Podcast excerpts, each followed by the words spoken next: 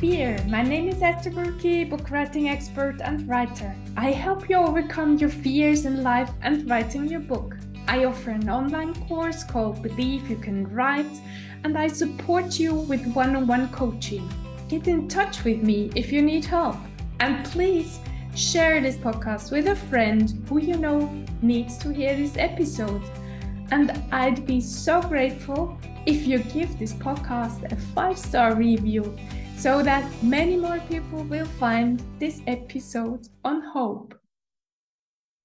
So, my book called Living Without Fear is soon ready to be published, and I cannot wait until you get the chance to read it. As I was revising the content in the layout, I realized once more how my past life has been determined by hopelessness. Maybe you know these feelings as well. There are always ups and downs. There are phases when everything seems to fly and flow. Every challenge gets solved in the twinkling of an eye. You don't need to work hard.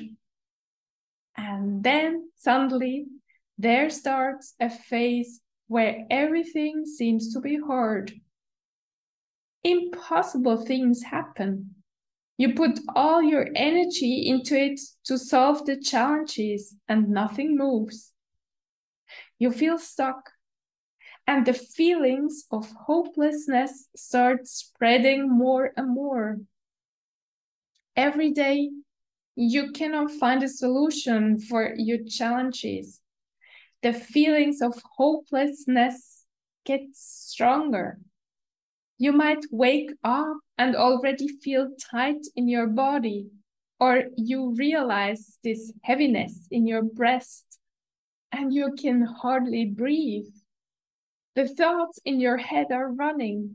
You recognize the thoughts from other challenging times and you tell yourself, yes, I remember exactly how it was five months ago or two years ago. I felt like a failure. I felt I'm always doing the wrong things. Others are so much better than I am. Others don't suffer from mu that much. They are so much more successful than I am. It's hopeless to try anything. I will always fail. Those days, you'd like to stay in bed under your cover and feel miserable and do nothing. I know these days so well. I had them in the past so many times. And so many times I got into this negative spiral with my thoughts. And it lasted days and weeks until I saw again light at the end of the tunnel. I know it's not only my own feeling, but I inherited this feeling from my mother. She grew up during the Second World War and she had nobody who took her feelings seriously. She never felt heard, seen, or understood. And she never got the chance or never saw the need to work on these traumas she experienced during childhood. She thought becoming a mother herself and take care of her, her children in a good way would be enough. She thought cooking, cleaning, and taking care of the clothes of her two children and her husband was sufficient. She never reflected on her emotions on her behavior. She was convinced that life was all the time throwing things at her which were difficult to cope with, and life wasn't fair. She didn't learn that the way she looked at the world was her own decision, that she took everything personal and therefore suffered a lot. She didn't know that she could give another meaning to the things that happened to her, that she could learn something from it. And that's why she could only see hopelessness during many times and many phases in her life.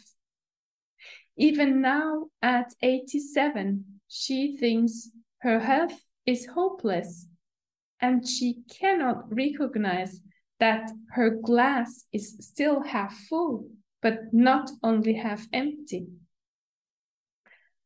And every time I'm challenged in my life, my first natural reaction is like hers. And that's why I felt so hopelessness in my past life.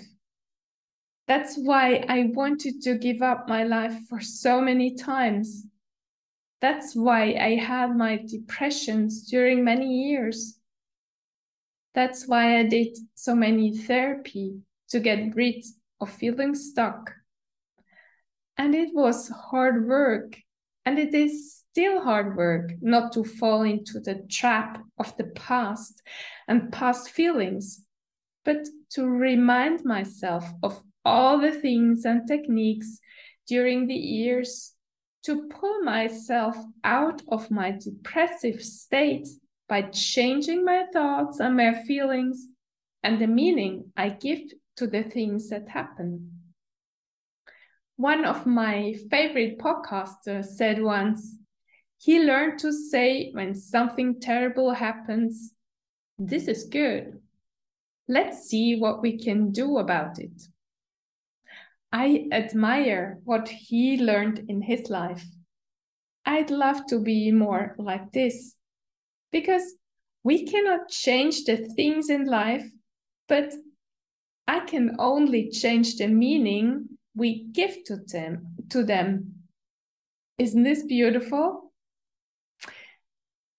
It's not easy, I admit, but it's possible. And then hopelessness can be turned into hope or just into a positive mindset, which helps to overcome all the challenges we encounter. Don't you think so? Try it out.